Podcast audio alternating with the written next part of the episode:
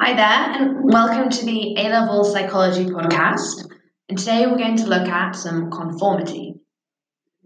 Conformity is a type of social influence that can be described as changing your behavior to go along with the group, even if you do not agree with the group. Solomon Asch conducted several experiments in the 1950s to determine how many people are affected by the thoughts and the behaviors of other people.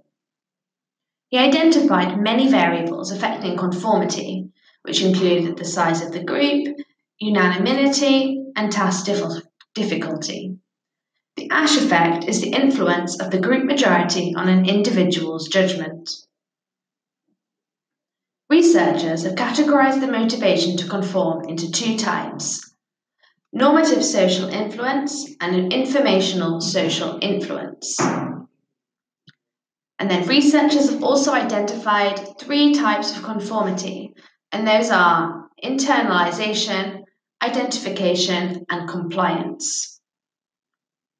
In 1971, Philip Zimbardo conducted the famous Stanford Prison experiment, and he demonstrated the power of conformity to social roles within a prison. So let's have a little bit of a look at the three types of conformity Firstly, internalization. When an individual changes behavior to fit in with a group publicly while also agreeing with them privately is internalization. So that means you're in a group of people, everyone's agreeing with the same thing, and you also agree with them in your head. This is the strongest form of conformity as a group beliefs become part of the individual's belief system. So, for example, you're in a church, it's a Christian church, and you believe in Christianity. Another form is compliance. This is when someone's vote changes and is made in public versus private. This is known as compliance. Compliance is going along with a request or demand in public, whilst privately disagreeing with the group viewpoint or behaviour. The change in views is temporary. In Asch's studies in 1951, the participants complied by giving the wrong answers, but privately they did not accept that the obvious wrong answers were correct. Another example is identification. And this is when someone conforms to the demands of a social role in society. A good ex- example of identification is the Zimbardo Stanford Prison experiment.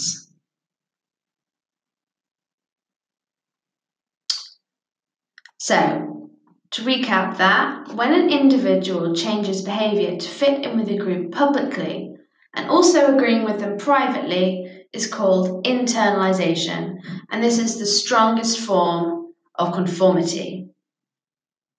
Compliance is going along with a request in public but privately disagreeing with the group. So the change in views is temporary. And this was demonstrated in Asch's Lambda judgment tasks. And that pretty much sums up the bases of conformity that you need to know about. So just remember the three things internalization, identification, and compliance.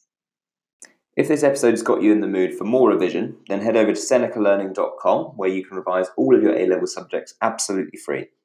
And if you're on Apple Podcasts or Anchor, then you will find a link in the bio but if not, just type in senecalearning.com and you'll find us. While you're at it, if you could rate us five stars and subscribe or follow to all of our revised podcasts, which cover every subject you need, then that will help other people to find our podcasts.